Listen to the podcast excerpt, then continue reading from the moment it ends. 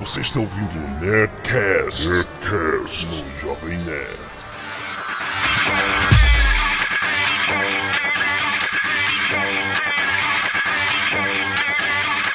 Landa, landa, nerds! Bem-vindos ao Nerdcast no www.jovemnerd.com.br Eu sou Alexandre Ottoni, o Jovem Nerd, e eu fui um dos poucos que gostou da origem do Wolverine, James Howlett. Aqui é Carlos Voltor e a Fênix renascerá das cinzas. Aqui é Mária Bard, o Fanatic. Quero dizer que a, a minha figura foi curada pela mutação. Aqui é o JP e já fui curado há muito tempo. Aqui é Azagal e eu hoje vou contar quantas vezes a gente fala e aí. e aí?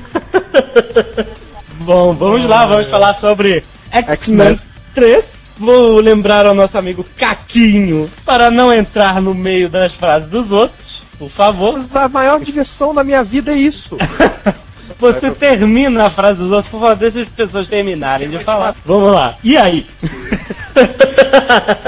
E aí que nós vamos falar hoje sobre X-Men 3. E aí? Vamos falar dos filmes em geral, dando maior ênfase ao X-Men 3. Sim, então vamos começar com, as nossos, com a nossa leitura de e-mails e as caneladas. Canelada.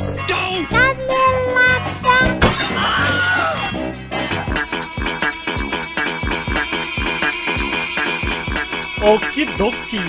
Vamos falar sobre os nossos e-mails, ler os e-mails idiotas de nossos leitores. Vamos lembrar como você pode ouvir o Netcast, que existem várias maneiras. Uma delas é apertando play bem no site, como você provavelmente está fazendo agora. Mas sabe que você também pode fazer o download do arquivo MP3. E ali do lado embaixo do play você tem um pequeno texto escrito download. Clique ali com o botão direito e escolha salvar destino como. Eu também tenho a dizer que vários nerds escreveram caneladas, sugestões e elogios na parte de comentários do blog do Ah, site. é verdade. Isso é inútil, a gente não olha aquilo. A gente tem dois estagiários, um responde por mim, outro pelo Jovem Nerd, e eles que respondem pela gente. Então não vai ao ar. Nada que você escreva um livro vai ao ar nunca. Pois é, vocês podem comentar e tal, mas para mandar caneladas enviem para o e-mail nerdcast.jovemnerd.com.br.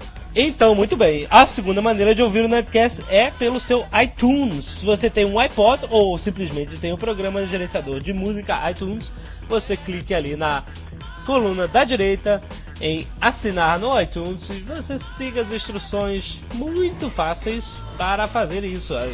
Sempre que nosso Nerdcast for ao ar, ele aparecerá lá no seu iTunes para você fazer downloads e sincronizar com o seu iPod. Ele Muito pode bom. fazer da- download também. Ele pode fazer download também e vai botar no celular dele, por exemplo, ou no MP3 Exatamente. player qualquer, né? Nós temos é, nerds que já relataram que escutam o Nerdcast no metrô, no carro, indo para o trabalho ou no trabalho, etc. É, e se você não puder fazer isso, azar o seu, né? Escute em frente ao computador, mesmo não escute, que a gente não tá nem aí. Então, muito bem, vamos lá aos nossos e-mails. Tivemos algumas. A gente, o nosso público se dividiu entre pessoas que amaram e adoraram a nossa voz acelerada para economizar tempo e pessoas que odiaram, que falaram que não dá pra entender nada e que dá nos dedos. então vamos lá. Oi! Eu sou o Teco e eu sou o Tico. Ridículo. e nós, e nós não juntamos nozes para o inverno. O primeiro e-mail é de Leone de Araújo Barros, de 19 anos, Rio de Janeiro. Ele e outros nerds mandaram este e-mail falando que o JP no nosso Nerdcast, no último, falou que o Will Smith era engolido por uma barata no Men in Black. Que na verdade não é o Will Smith, e sim o Tom Lee Jones. Valeu a canelada. Muito bom. Próximo. É, o segundo e-mail é de Vinícius Montesano, ele tem 28 anos, é um nerd velho já, mora no Rio de Janeiro. Ele diz assim: Escreva esse e-mail depois de ter chorado de tanto rir aqui no trabalho. Meu chefe deve ter pensado que eu estava tendo convulsões. Isso já aconteceu no meu trabalho, um cara tava rindo, chorando de rir em frente ao computador e eu demiti ele. Vamos às, mas vamos às caneladas. No primeiro número do X-Men, Magneto invade uma base militar para roubar os mísseis. A história em que ele afunda o submarino é outra, sendo que no final desta ele se arrepende e vira uma pessoa do bem. Duh. Depois de pensar ter assassinado Kitty Pryde. Além disso, ele diz que no final da saga Fênix não é o Colossus que arremessa o Wolverine, mas sim o contrário, pasme. Wolverine arremessa o Colossus quando ele está na forma humana e ele se transforma em metal na metade do caminho. Ele diz também que a, é, whatever, né? Tá. Ele diz também que a Fênix se mata a si mesma, suicidando-se. De uma forma tosca. Que ele diz que não vale a pena lembrar mas ela ativa uma arma perdida e explode-se ou whatever, coisas do Claremont. É, ele mandou outras coisinhas idiotas que eu não vou me dar o trabalho de ler. Próximo e-mail, por favor. Lá meio do Samuel Neto. Falou que a Siren não faz parte dos Novos Mutantes, como o Caquinho falou, eu acho. Mas sim da X-Force, né? Uma Informação muito relevante. Sim, eu vou porque o dia que eu precisar chamar algum super-herói. A coisa engraçada é que o, se o Xavier fez uma observação seguindo a nossa lá do Bill Cosby Show, Aham. não, do, no First Prince of Bel-Air, se o Xavier é o Luther King e o, Mar, e o Magneto é o Malcolm X, então a Moira McTaggart é o Adam Sandler? e aí ele perguntou, logo em seguida, que, man, que ele pe- pediu pra que a gente mandasse o nome da revista que a gente falou, que as pessoas ficam, os super-heróis, é uma visão bizarra, super-heróis tipo o Hulk viram um monstro de tumor, de câncer e tal, é, e o motoqueiro fantasma sai pelo deserto, bota fogo na própria cabeça e vai pilotando a moto até morrer. E o nome dessa, dessa revista veio do Joaquim Lemos, 26 anos de Brasília, aproveitou e respondeu. O nome da revista é Ruínas. Se vocês querem procurar no sebo, é uma, uma edição especial da Marvel chamada Ruínas. Procure.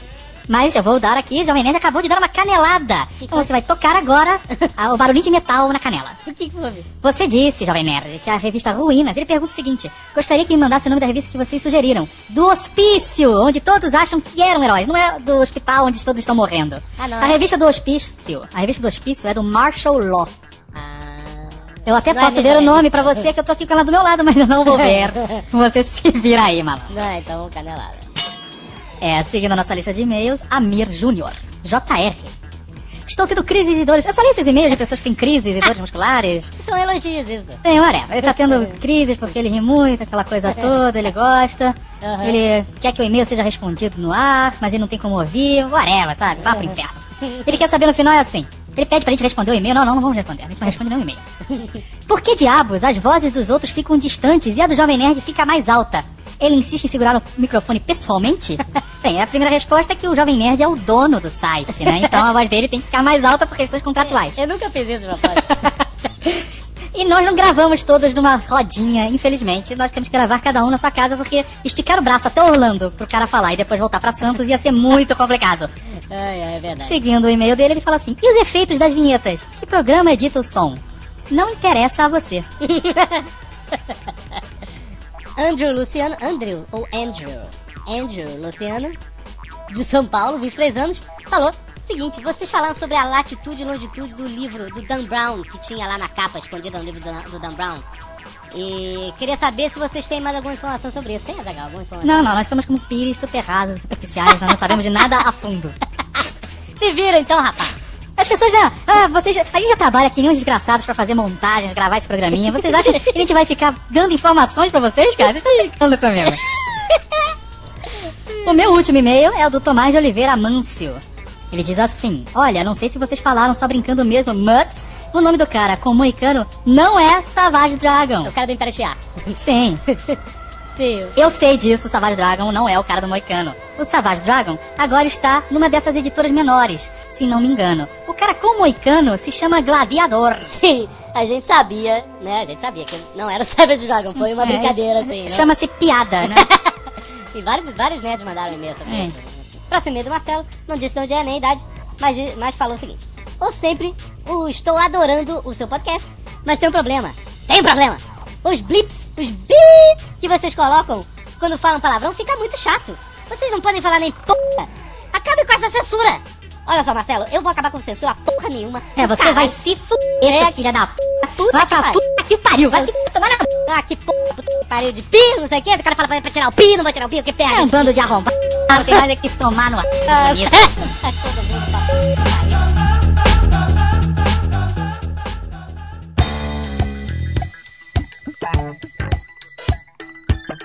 Muito bem, esses foram nossos e-mails idiotas e as nossas caneladas ridículas. Então vamos falar do, do fenômeno X-Men rapidinho. É, porque o que, o que aconteceu na- no ano 2000 foi um milagre para todos nós, nerds. Devemos agradecer de joelhos ao rapazinho, ao Brian Singer, porque ele criou uma nova ah, mania em Hollywood. Ele descobriu que os nerds querem gastar dinheiro vendo filmes. Filmes bons, né? Olha, eu- desde que o mundo é mundo, né, cara? Eu, há sempre a vontade de fazer filmes de quadrinhos, daqueles seriados dos anos 40, que eram 15 capítulos, todos os heróis.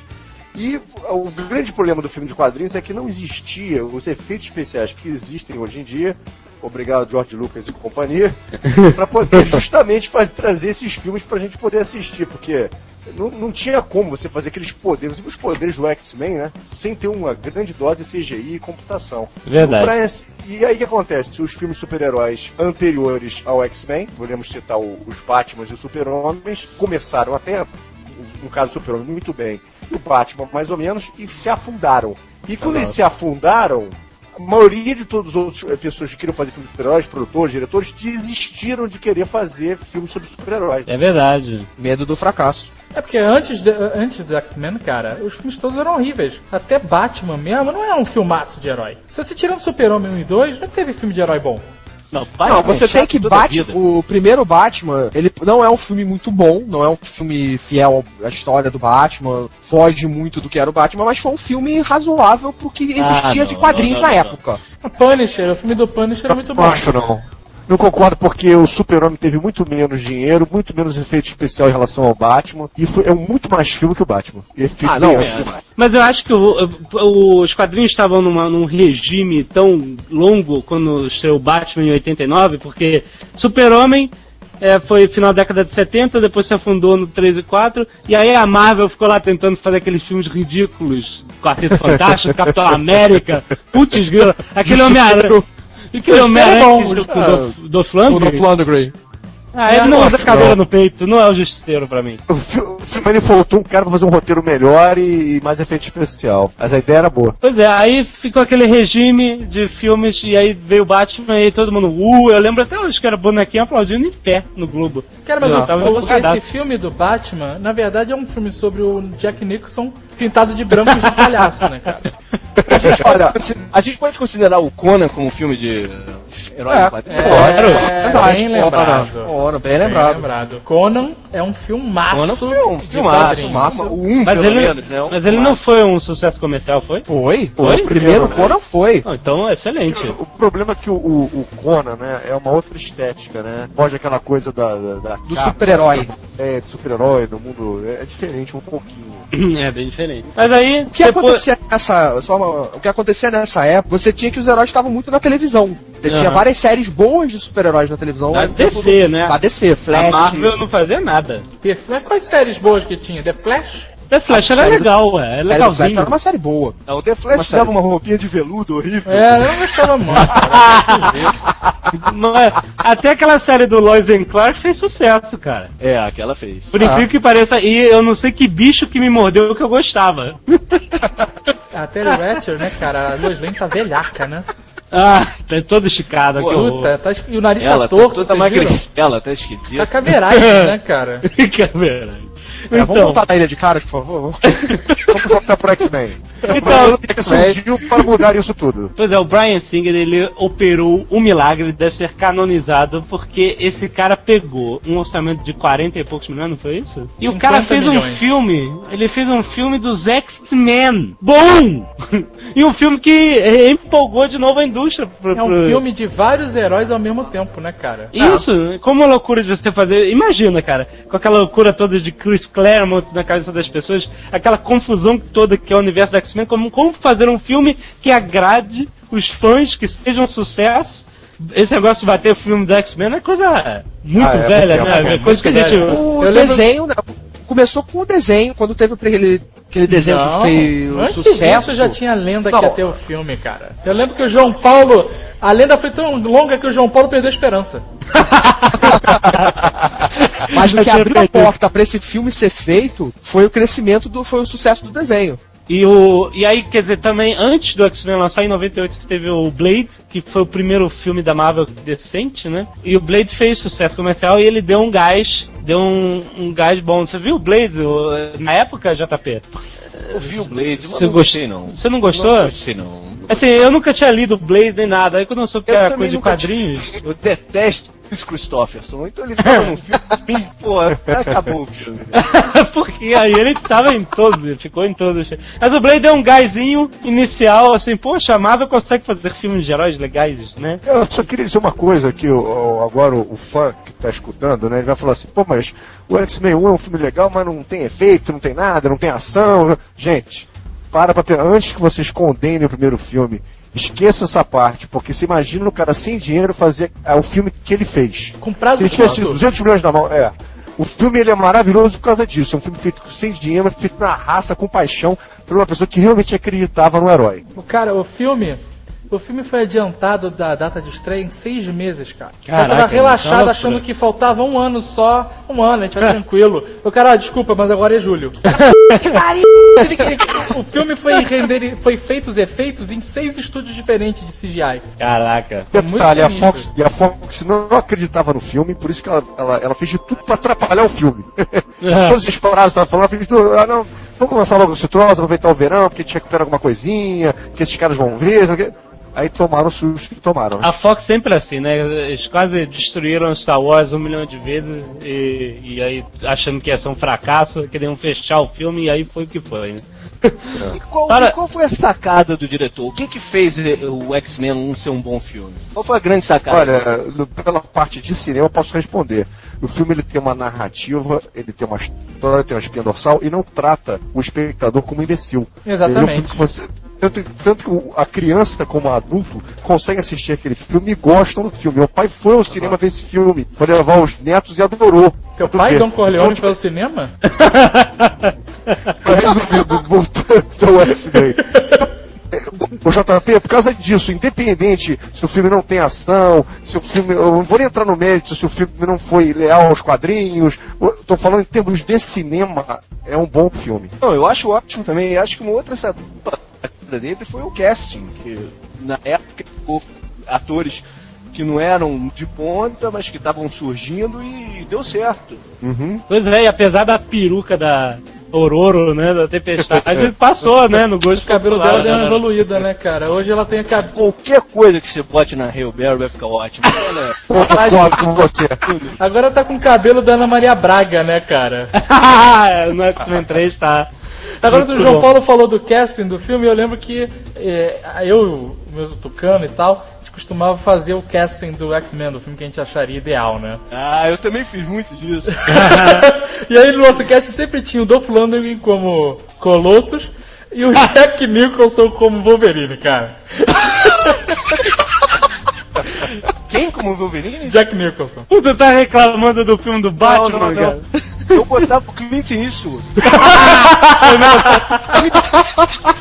Eu vi isso com dois aquela- metros de altura. É, mas o Clint Eastwood tem aquela, tem aquela cara de que tá sempre tô puto. É bom Wolverine, cara. Olha só, eu não quero dizer ah, mas o, o Hugh, Hugh Hugh- Jackman. Hugh Jackman Jackman. parece bastante com o Clint Eastwood novo. É, não, com o Clint Eastwood. Você não reparou que ele parece o Clint Eastwood mais novo? Eu achava que devia ser o Jack Nicholson porque ele era velho, sempre foi velho e regulado, e tem aquele cabelo naturalmente de maluco, né, cara? Ele já se penteia com o cabelo pra cima, não tá nem aí, né, cara? Mas eu acho que a grande coisa do filme foi dois atores. Patrick Stewart e Ian McKellen, que o filme é deles. Ah, claro. filme. Com Todos os três filmes, né? Todos os três É, são o dele. O Patrick, o Patrick Stewart, o Patrick Stewart só, só foi o professor Xavier porque o Kojak Teles Savalas morreu, né? a cadeira era dele, né? É, não, mas realmente Não, mas o, o Hugh Jackman, é, desculpa, Alexandre, o Hugh Jackman ele tem um valor forte pra X-Men, cara. Eu acho que ele, como Wolverine, Não, cara, deu uma, uma. O neguinho ficou maluco, cara, porque o cara é o Wolverine. Exatamente. Quando eu vi no trailer a primeira vez, eu falei, eu falei, estamos salvos. Vai ser bom, esse cara é o Wolverine. E eles conseguiram fazer aquele penteado maluco do Wolverine ficar bem no mundo real. É verdade, isso é uma coisa impossível, né, cara? Cara. cara como é que o cara vai fazer um Wolverine com aquele penteado louco, né, cara? É verdade, funcionou. E o Jackman acabou, por causa desse filme, se tornando um astro que ele é, né? Virou um grande Ah. astro. E o Aí. cara que ia ser o Wolverine que fez o Missão Impossível 2, que era o vilão no Missão Impossível 2, Robert tá no Scott. limbo, né? É. Graças a Deus. né, cara? Thank, you, Lord, né, cara? Thank you, Lord, São os exatamente. deuses do cinema mais uma vez mexendo os pauzinhos.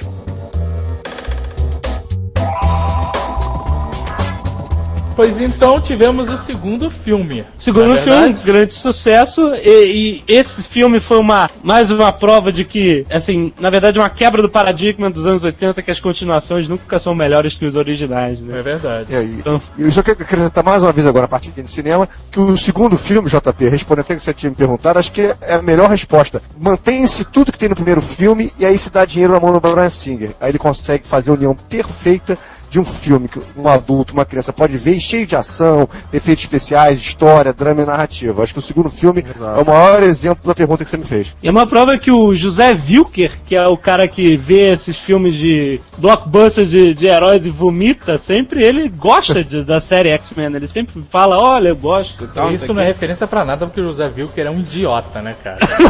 não isso, cara? ah não, olha só, eu sou um grande crítico de cinema porque eu tenho 200 mil filmes em casa.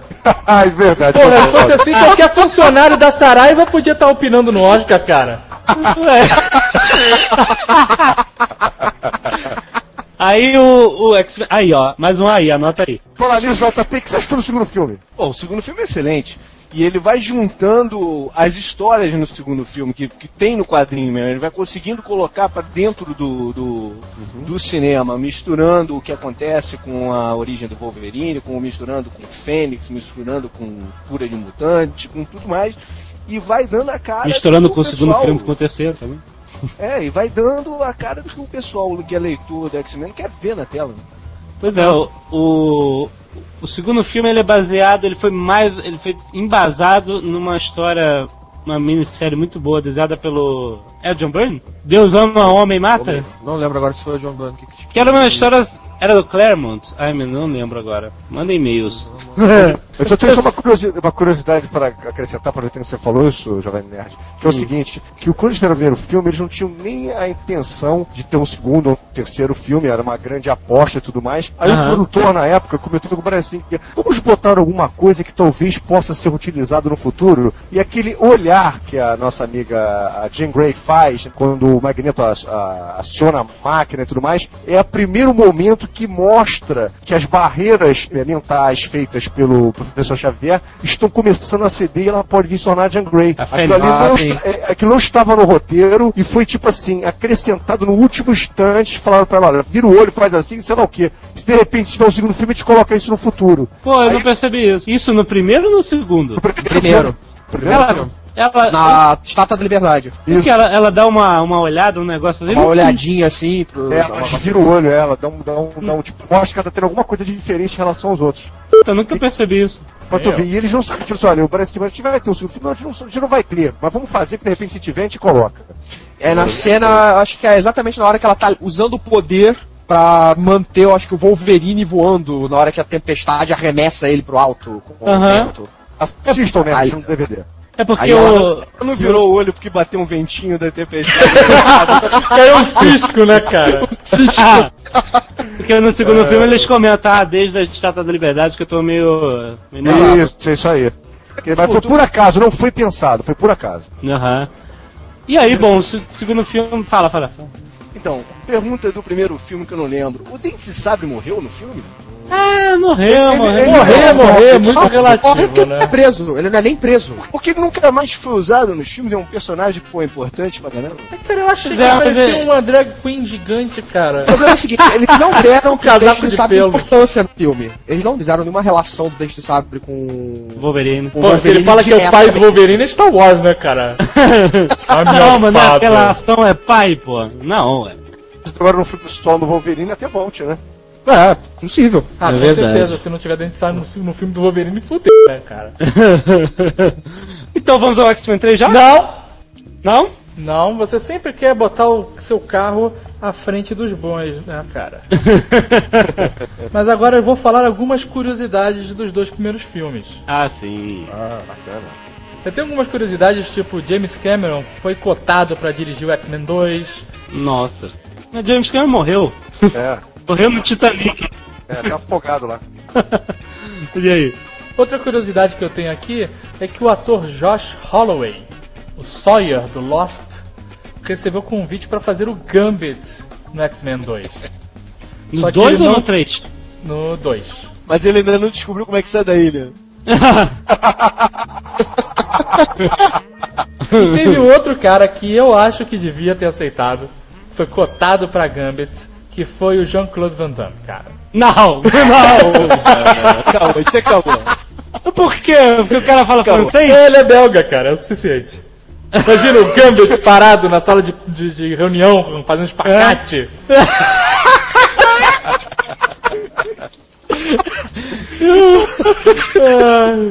Não, ia, ia ter que ter os pacates, né, cara? E nós tivemos o Steve Buscemi e o Tom Sizemore cotados. O Steve Buscemi pra fazer o Noturno. E aí? Ia ser meio bizarro, né, cara? Hã? Bizarro piadinha. Mudou o dente, né? O dente podia ficar o mesmo. E o Tom Sizemore pra fazer o Striker, o Sargentão. Ah, o Striker do X-Men 2. Né? É, até que vai, né? Striker é um bom personagem também. Essas foram as mi- mini curiosidades para o filme. E agora nós vamos falar do Mega Boga. O confronto final. Muito bom. Muito bom. Não era conflito? É, três. É, é o confronto ou conflito? Ah, acho que é conflito, é, não é o- conflito? é o con... Não. É confronto, cara. É confronto? Que ótimo. The Last Stand. The Last Stand ou o último em pé. O último em Não. pé. The Last É porque Stand. dois mutantes entram, um mutante sai.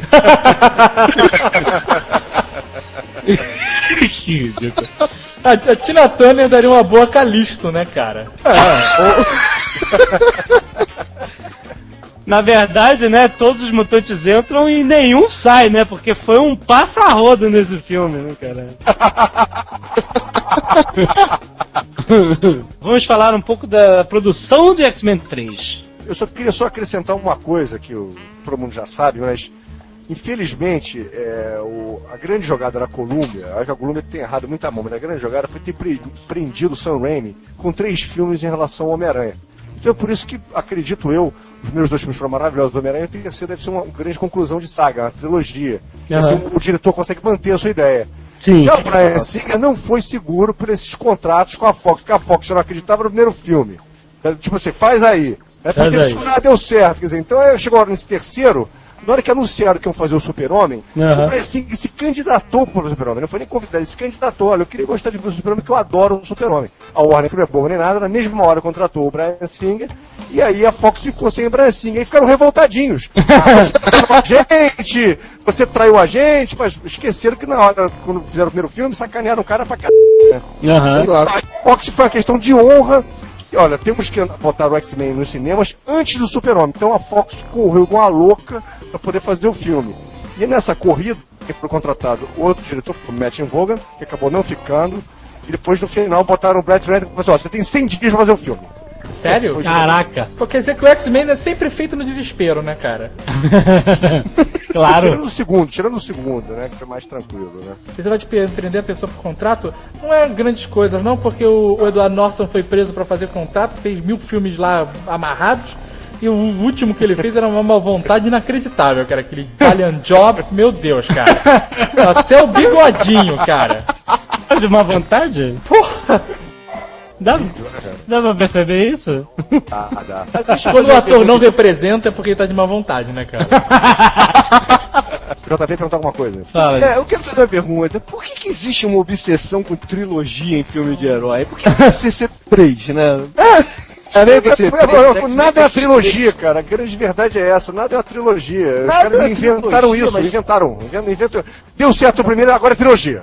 Tudo é Mas por assim. que, que tudo é trilogia? Livros são trilogias? Por quê? Porque, porque, gente, isso aí é uma, uma forma básica de se contar a história, que é o início, o meio e o fim. Olha aí. Você pode dividir uma história é, em início, meio e fim, você pode dividir uma saga em início, meio e fim. E uma trilogia normalmente é um número mais redondo que você pode organizar este pensamento. Você Justamente. pode ter em quatro e ser o início, o meio, o meio e o fim. Eu também pode. Tem a pessoa que nego escolhe fazer trilogia porque é mais fácil de falar. É, se eu falo tetralogia, quadrilogia, acho que ia ficar enrolado. Mas eu acho que tem filmes que tem outro tipo de estrutura. Por exemplo, o, o filme do Jason e do Fred Krueger, Sexta-feira 13, eles têm outro estilo, que é início, meio e fim, fim, fim, fim, fim, fim. Os filmes acabam 100 vezes, né, cara? Isso acontece, é verdade. Então vamos lá, vamos falar. E aí teve essa complicação, eles chamaram o, o, o Ratner eh, nove semanas antes de começar as filmagens. É, né? e o Ratner tava cotado pra fazer o Super-Homem, pra tu ver que troca de figurinhas foi isso, né? É, E imagina. aí o Ratner pegou, olhou o roteiro, já tinha já o Arcon do Joss Whedon na parte da cura e tudo mais, e tinha umas outras coisinhas, aí ele falou assim, olha, o roteiro tá legal, mas eu quero colocar umas coisas minhas. Aí começou É, claro. a atrapalhar, né? Aí o Ratner começou a inventar e acabou fazendo que a, a saga da Fênix se tornou um coadjuvante de luxo no filme, acabou enviando, de, enviando of Future Past. Nossa, rapaz. E Spoiler, spoiler. Ah, eu avisei, eu avisei, eu avisei. E tem uma outra coisa que é interessante que o Ratner fez. Ele achou, ele, olha, não é nem questão do que eu tô falando, não. Ele falou isso em todas as entrevistas, podem ler nas revistas e nos jornais. Ele achou que os personagens masculinos estavam muito desenvolvidos no primeiro e segundo filme e que deveriam se desenvolver melhor os femininos no terceiro filme. Devia ter Ah. posto a Psylocke na história, né, cara? É, é, tipo, o personagem feminino que ele desenvolve no terceiro filme é o quê? A Tempestade? É, Podiam ter é, posto a Psylocke, a Jennifer Lopes fazendo a Psylocke.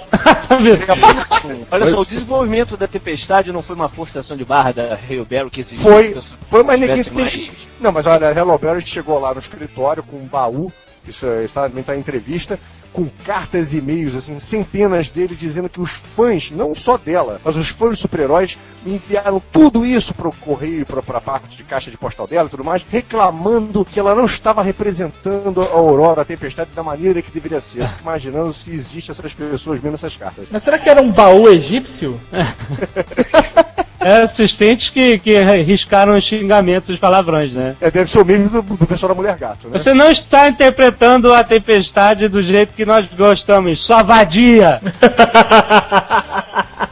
Aí o Ratner teve a cara de pau e fala assim: não, então vamos desenvolver os personagens femininos. Aí ele cita na entrevista dele a Jean Grey e a Tempestade. Mas Jean Grey? Jean Grey? Onde? Como? É, mas a Kitty Pride manda bem. Só é, é, valeu ela. Então vamos entrar na nossa zona temida. Vamos falar sobre X-Men 3 sem pena, sem perdão.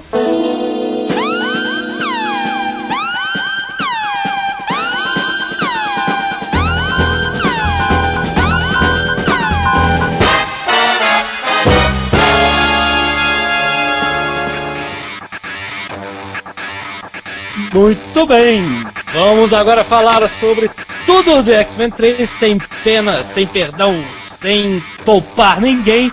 Se você ainda não viu o filme e não quer saber de nada que acontece, por favor desligue agora o seu Nerdcast e não reclame, porque não temos pena. Vamos lá, sou o Yugongo da Zona do Spoiler. E se não desligou, já vai tomar, ó. Ciclope morre no começo. Ei, Pronto. A mais pesada é que o Xavier morre logo em seguida. Ele é destruído em nível subatômico. Não, não, velho, esse é o rodo, né, cara, que passou, não tem mais mutante quando acaba Não tem, o filme, cara. né, Não tem. A, Mística perde os poderes, o Magneto perde os poderes, a Vampira perde os poderes. Eles mataram mais personagens nesse filme que o 24 Horas matou nessa temporada. É verdade, olha que o 24 horas é mata mesmo, né, cara? Esse, esse, esse diretor, ele parece aqueles mestres de RPG que gosta de matar o grupo, a campanha, o objetivo é matar o grupo. É, foi isso, cara. Muito bom, cara. Vocês estão entrando no quarto, todos estão sem poderes e você morreu. Né, cara? Olha, vamos fazer a lista. Ciclope morto. Parece o Dia do Futuro Esquecido mesmo, né, cara? Ciclope morto. Jean Grey. Jean Grey morta. Ah, é, Jim Grey morre também. Xavier. Professor Xavier morto. Cara, eles têm que- aquele jardim da mansão Xavier virou um cemitério, cara. Vocês repararam que naquela, naquela parte que tem ali o, a tumba, que tem a tumba não, que tem a, a pedra de granito, que é aquela, fo- aquela, aquela imagem que colocaram do Xavier lembra muito a do Calígula. daquela flora. A moeda. que horror, cara. É uma coisa meio de orgia, sei lá. Coisa doentia. Ele, cara. Quem É, mais? e tipo, não houve realmente um enterro, porque você não tem corpo do Xavier, Não Você não tem ninguém, corpo. Só da Jean Grey. Ciclope, você tem corpo da Jean Grey. É. Mas aí que entra a grande jogada dos quadrinhos, porque assim, se eles quiserem, eles podem ressuscitar tanto o Ciclope como o Xavier. O Xavier é ressuscitado no final do filme, né? É verdade. já tá- Xavier já volta. Mas calma, vamos falar disso no final do papo. Vamos botar o carro, vamos falar do filme no começo, pelo menos. Né? A gente vai contar o final e acabou o Nerdcast. Pra quem está esperando a grande cena da sala de perigo e da, dos sentinelas, né? Ah, é um É. lixo isso, né? Porque parece a sala de É logo perigo nos primeiros treinando. cinco minutos de filme. Não, não é um lixo. É, mas legal. é, tá ótimo. Legal. Nós estamos treinando um futuro que não existe de contra oponentes que a gente nunca viu. Olha, eu Eles lutam até com um pensando. robô gigante sem nunca terem visto um robô gigante na vida. Então, eles eles estão passo à frente, ué. Na hora que for lutar contra o helicóptero, eles estão maneiros. Ah, gente. Não, eu fiquei esperando. Eu fiquei esperando naquele final do filme, naquela batalha final, que fosse aparecer um sentinela ali. Tipo, a gente tinha o Trask no governo, tinha toda aquela coisa das armas de plástico. Eu fiquei Não. esperando um sentinela. Não, quando viu que era sala de perigo, acabou. Ô, já tá, claro. JP. Fala Trask no. Fala em Trask no governo. Aquele negão não envelhece, né, cara? Ele tá igual no Predador. É, o cara do Predador, eu vi. É o cara do Predador. É verdade. O cara tá igual, brother. Eu na hora que ele, pegar, que ele ia sacar o barbeador de cabelo e começar a passar na careca. Imagina se aparece ali o Schwarzenegger e o, e o Jess Ventura, cara. Ia ser muito maneiro. Muito bom, cara. Metralhando os mutantes. Aliás, aliás, olha só, olha só que assustador. O Predador é um filme que tem dois governadores dos Estados Unidos, né, como atores. Não, o Jesse Ventura não é governador, é? É, já é? Não, Jesse. Ventura não é É, senador. cara.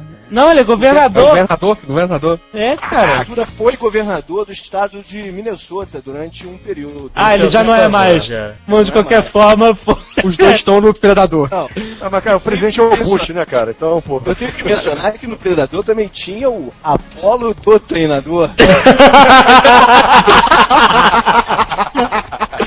A lenda do Apolo do É treinador. verdade, é Do verdade. treinador. E tem também o X-Men 3.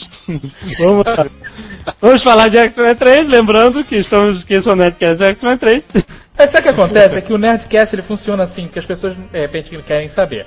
A gente tem um assunto central, hoje, por exemplo, é X-Men 3. Isso. E esse assunto é como se fosse um planeta, uma bola de gravidade. O nosso objetivo é fugir desse planeta, é se afastar o máximo possível da gravidade, só que ela puxa a gente de volta. Exatamente.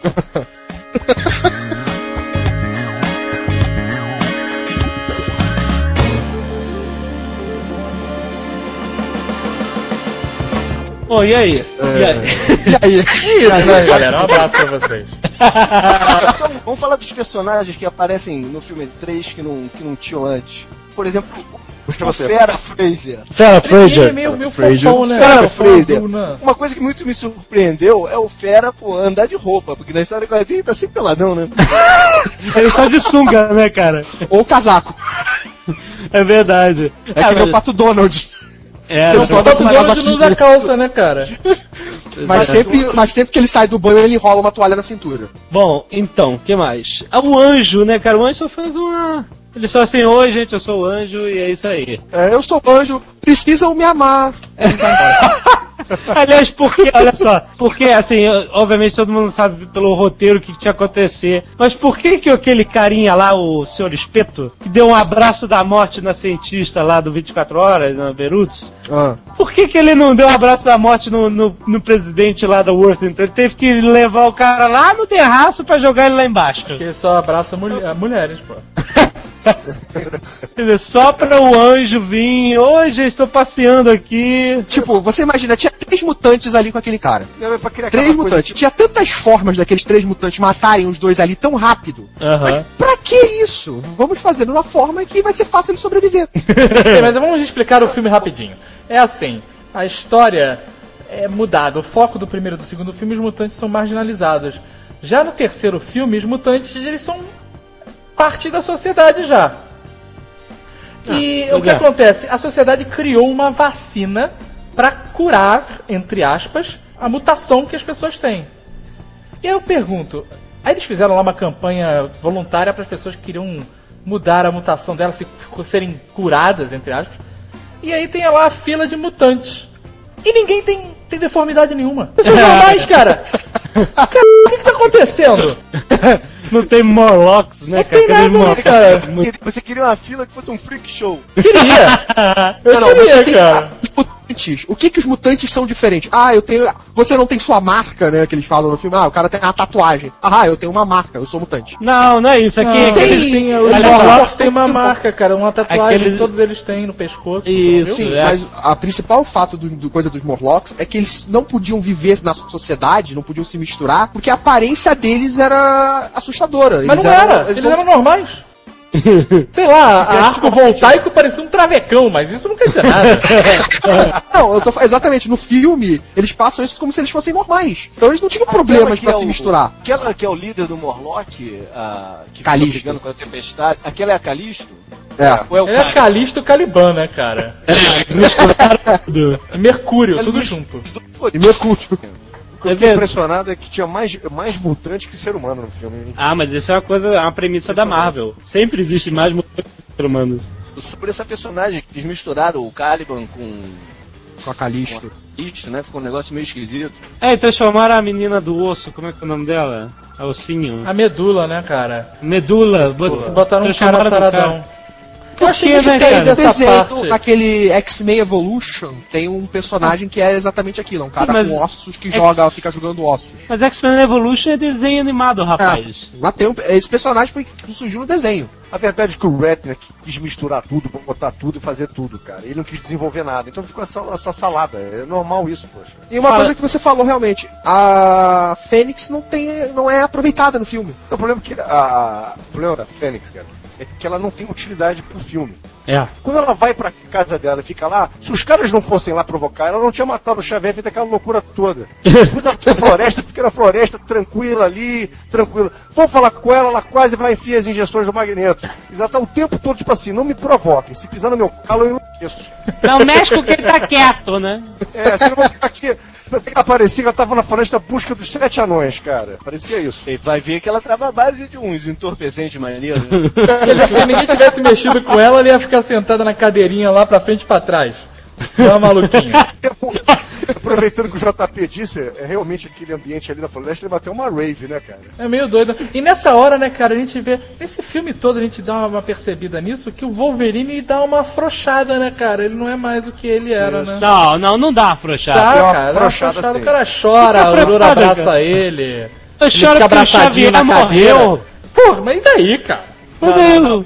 Não tem E lógica. Carregou de comer Fênix. Isso é um negócio terrível. Não.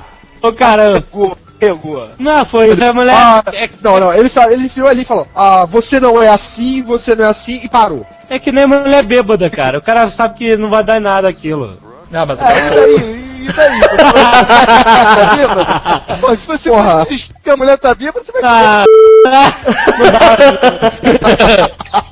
Acho que a pior coisa do Wolverine é quando ele cai de joelho chorando e quem consola ele é a tempestade. É, é muito ruim, Eu não, não sou mais aqui- firme e mais forte que você, Wolverine. ah, É, é. aquilo ridículo. foi horrível. E na floresta também, cara, o cara jogando os espetos de madeira nele lá de osso. E ele correndo do cara, até o momento que ele para e fala, peraí, cara, eu tô Wolverine. Aí ele volta. Aí ele corre uns 3 minutos, cara. Aí ele decide, não, eu não sou isso, e volta pra matar os caras.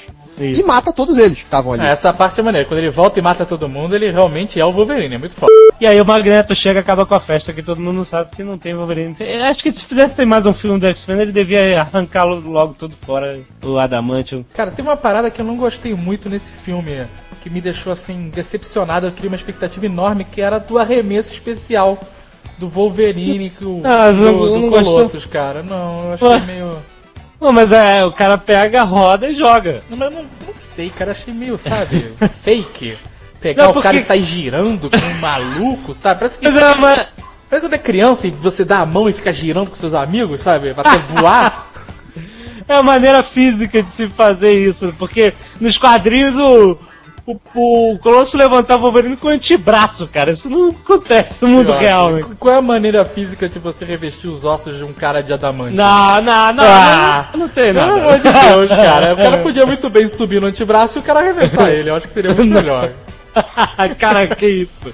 O cara subir no antebraço, cara, fica tão feio isso. Ia ser muito bom. Isso Ele podia pegar ele pelo cinto por trás e, sabe, cuecão, e vala cueca. Pela cueca ia ficar maneiro. Aquela uma parte parte do... tem uma parte do filme que me deu pena que é quando a. É quando a mística, mística. perde os poderes dela, né, Ah, cara? pois é. Puxa. Não! E me deu pena não por isso ela ter perdido, me deu pena porque aí ela passa a andar vestida. É, é verdade. Ela sempre andava peladona e tal, e aí virou ser humano, não, agora não. Tem uma observação a fazer a respeito disso, que a pessoa quando é um transmorfo, quando ela tem um poder de mudar a forma do corpo, ela ganha também resistência ao frio, né, cara? É verdade, né? Ela não sente frio. Porque no X-Men 2 ela tá no gelo, cara, em cima da neve não tá nem aí, não fica nem arrepiada, né, cara? Já pensou? Acende aqueles faróis todos. Ah, meu Deus, nem fala. Não, ela não teria problema de sentar na cadeira de metal. é verdade. Teve, Não, teve aquele cara bom. que. Teve aquele meio grosso, né? Que tava pendurado lá no, no, no teto do, da. É, isso da é no final, né? O cara vai e gruda em cima, embaixo de uma dessas guaritas altas, né? De tantos metros de altura. E aí fica lá que nem um idiota, esperando tomar uma injeção e morrer. ah, eu, eu, o poder é me grudar, vou ficar aqui em cima grudado até acabar a luta. Conta a história da ponte que a gente percebeu, né, cara? Que ele vai lá, arranca a ponte do Ele arranca Golden a ponte, aí faz uma, uma ligação entre a cidade e a- o Alcatraz. Aham. E aí eles es- esperam, né? Porque isso acontece no meio da tarde, tipo 4 horas da tarde, aí a ponte vai, para no lugar e eles falam, calma, agora vamos esperar ficar noite. Porque nós somos vilões e só atacamos à noite. Porque uma cena é de dia é quando eles. Vamos, vamos lá! É completamente noite, cara. É breu total. Tardinha, era tardinha já. Já era tardinha, cara. Era de, de tarde. um Chá da tarde, era breu. 5 horas. Não, não, peraí, aí, aí, a- aí quando aparece, eles atacam, aí mostra a ponte e os carros estão todos com o farol aceso. E antes não estavam. por que, que as pessoas acenderam os faróis, né? Eu fiquei Que gritando. pessoas, todas correram. Não, mas tinha gente lá no carro, você não vê Deve que ter tinha algum mutante que deve ter um poder de acender farol de carro. Olha, eu não tô fazendo nada aqui mesmo, né? Clique! Então foi a Calisto, né, cara? Enquanto eles estavam esperando anoitecer pra atacar, ela saiu correndo e acendeu os faróis todos, pra não ter o que fazer. Agora, peraí, duas coisas. Uma, alguém me falou o seguinte, eu, vi- eu li em algum lugar. O Magneto perde os poderes e aquela ponte não cai no mar. Ah, mas ele não tava sustentando ela, ele, ele botou Ah, e o que, ela... que tá. E o que, que tá sustentando a ponte? A nossa Não, ele deixa a imaginação. ponte cair. Cara, não é impossível, a ponte tem fundação, como é que a ponte vai sustentar de um lado a outro? Ela ia se quebrar no meio. Ah, vai quebrar, mas não foi O imediato. Piro soldou, o Piro soldou a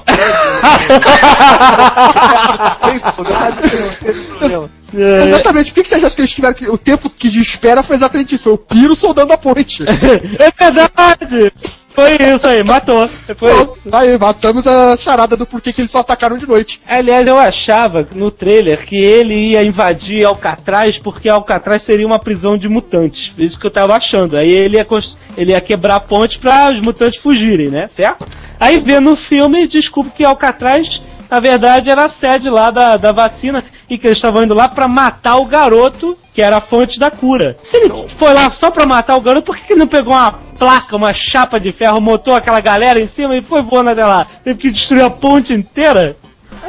Não, É porque o Vai. Etner, ele mudou mais uma vez o roteiro. Essa cena da, da ponte, ela acontecia na segunda parte do filme. Tipo assim, você fala de início, meio e fim, ela aconteceria no meio. Eu achei visualmente muito legal. Eu gosto. Achei ver o Magneto pequenininho, aquela ponte toda se mexendo. Eu acho muito maneiro ver essas coisas. Bem sabe? quadrinhos, é, bem legal. Mas é. Mas assim, como um filme, como uma peça de roteiro, me ficou meio esquisito toda essa história da ponte. Tudo. Não, é, porque você tem uma, uma razão. Vamos lá, beleza. Ah, ele conectou Alcatraz no continente. Pra quê? pra quê? Pois é, cara.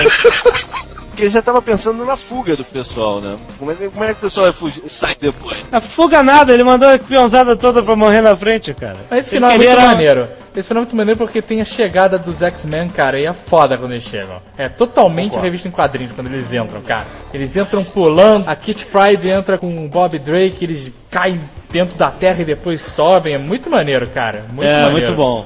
E aí Muito o bom. Fera E- faz valer o salário dele, né, cara? é Que é a única parte que, no filme que ele manda bem. Não, Não, você- como a, assim? a- a luta do Fera foi perfeita. Ficou, eh, você viu o Fera dos quadrinhos ali. É porque ele passa É o filme inteiro que nem dele. idiota, cara. Ele passa o filme inteiro. E aí, fera, vamos fechar essa escola? Agora o Xavier morreu, ele é, vamos fechar a escola, não tem mais jeito.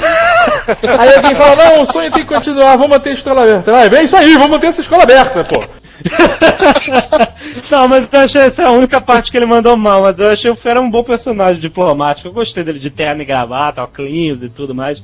Agora, eh, você vê que os, os X-Men estão realmente com a tecnologia toda de Star Trek, o Capitão Picard trouxe, né? Primeiro eles têm um holodeck, o Carlos perguntou pra mim antes de ver o filme, pô, será que a sala de perigo vai ser aquele esquema antigo, né, de pular sobre pneus, sabe, essas coisas que Ou vai ser com a tecnologia Chiar, né? Dos quadrinhos, que era aquela coisa holográfica toda. Carlos, tecnologia Chiar é o cacete, como é que eles vão explicar isso? Aí não é que era. Era o holodeck, cara. A parada era o holodeck, cara. E aí no final eles vêm com a nova função Cloaking Device das naves Klingons, cara. Porque, porque no meu entender, cara, aquela nave era um stealth, porque ela não é detectada por radar. Sim. E aí, de repente, olha, vamos, modo stealth. Aí ela fica invisível mesmo, cara. Muito bom. Cara, no primeiro filme, você tem a nave não fica invisível. Não Tanto que fica. a tempestade cria neblina pra encobrir a nave, a nave fica Exato. silenciosa Sim. E eles conseguem chegar despercebidos. Agora não, agora a tecnologia evoluiu. O primeiro filme teve uma maquete também que subiu um- os pininhos de metal. Isso, a E a maquete. cidade. Era, era como uma parada que o David tinha que a gente botava a cara assim, ficava fazendo o formato do nariz, tu lembra? Aham. Lembro, eu ainda tenho, na verdade. Era isso mesmo. Era no isso final mesmo. do filme, cara, pra mim o melhor personagem, o melhor aluno da escola Xavier, cara, é a Kit Pride. É verdade. Que ela deu um banho, cara. Ela parou o fanático, o que já é um esculacho, né, cara? E depois foi muito maneiro aquela cena, ela correndo, atravessando as paredes, o fanático que nem um louco atrás dela. E aí ela entra na sala do, do mutantezinho que cancela o poder e não consegue sair. E aí o fanático entra com tudo e ela sai da frente e ele bate a cabeça na parede e desmaia. Muito bom, É, cara. muito bom. E é legal porque ela, né, uma pequenininha, adolescente, menininha, né, e cara, contra o fanático, que é a coisa. Foi muito bem Ela escolhido mandou isso. muito né? bem, cara. Foi muito bom. Aqui, aqui te Olha, Pride é poderosíssimo. Até eu ver o filme eu não tinha identificado o ator que faz o fanático. É E ótimo. ele não é tão grande assim, né? É, aquele é acha que- prótese. Agora é bom lembrar que o fanático, ele não é um mutante. É verdade. Ele é meio irmão do Xavier. Não é isso? Não tem poderes mutantes e ganhou seus poderes através de uma joia mágica chamada Rubi de Sitorak. Aí. E o, e o capacete é uma proteção contra o, contra o Xavier. Isso, O Xavier não lê a mente exato. dele, não mexer na mente dele. O capacete é, é mágico. É, aquele É, jogar. faz parte da magia. Isso é uma aquele outra. jogado pro Magneto. Isso é um outro assunto levantado no filme, né, cara? A manipulação que o Xavier faz nas pessoas. Porque É, a bom. Fênix, ela tá, ela tá reprimida na mente da Jean Grey, porque o Xavier mexeu na cabecinha dela e segurou a Fênix lá no canto. E aí levantam esse cara, levantam isso porque o Wolverine ficou bem mais manso, né? Aí alguém fala, é, Wolverine, tu também tá manso aí porque tu tá sendo mulher de malandro. Magneto tá mexendo, o Xavier tá mexendo na tua cabeça. É, exatamente, aí fica aquela coisa, né? E ele até fala de ética, o Xavier, né? Aí o Xavier mandou a ética pro cacete, né, Há cara? muito tempo, O né? cara? Xavier, o Xavier, se não pegou muita mulher na vida dele, é porque é um babaca, né?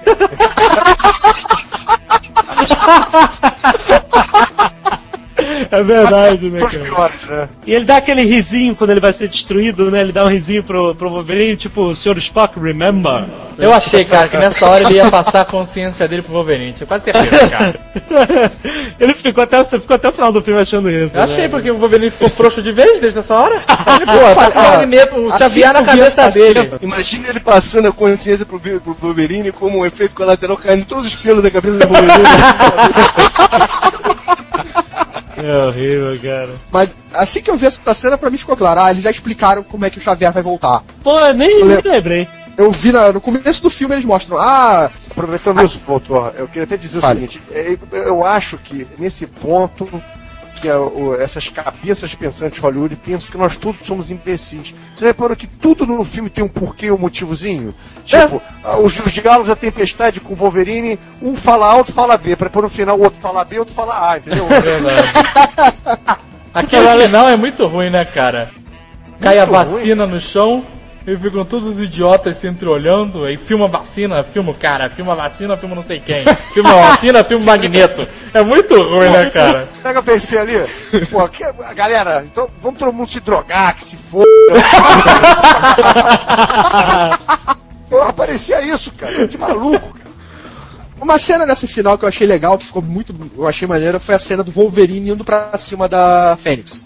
Ah, foi muito legal, Aquela lembrou aquele ficou- Lotus War, né, cara? Isso. É, Que o anão vai Muito pra cima bom. da mas mulher, é muito aquela maneiro, cena cara. ficou muito boa. É, mas eu acho que ela também tava meio freando, porque, né, não tem poder de cura que segure desintegração Não, molecular, né? Não, Ali, ali era bacurinha, né, meu amigo? É, né? Mas foi bom. E aí, isso provou, provou que o Wolverine é do contra mesmo, né? Porque no meio do filme ela fala me, me mate, ele faz carinho, quando ela fala me salva, ele enfia a faca, né? E aí terminou com o Magneto aposentado, né?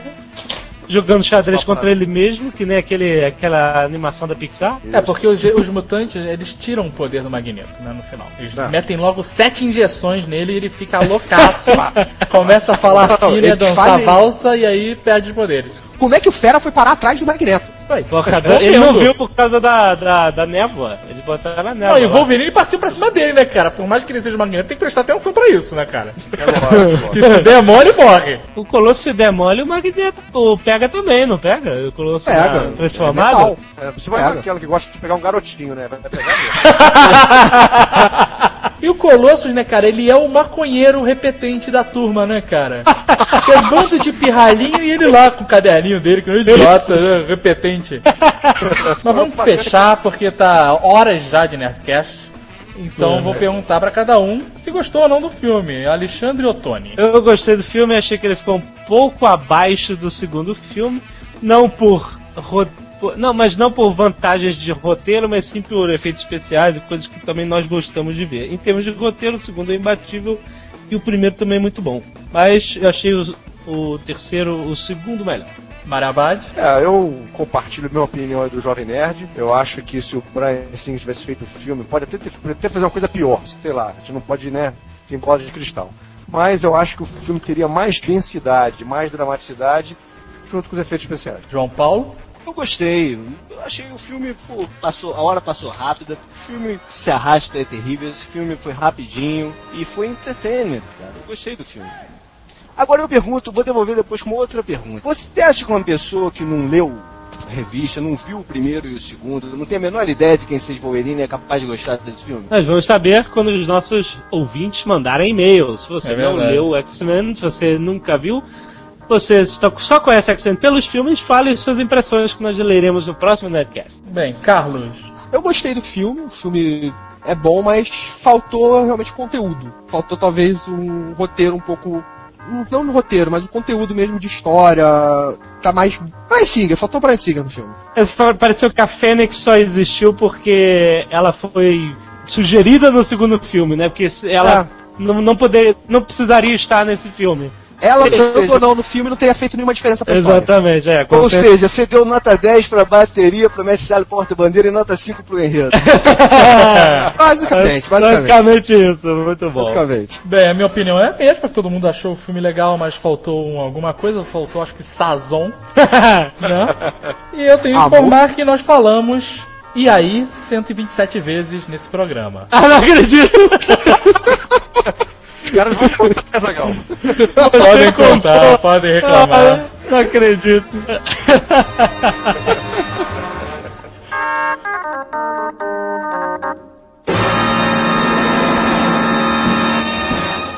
Próxima atração no Nerdcast, anunciado pela Portuguesa.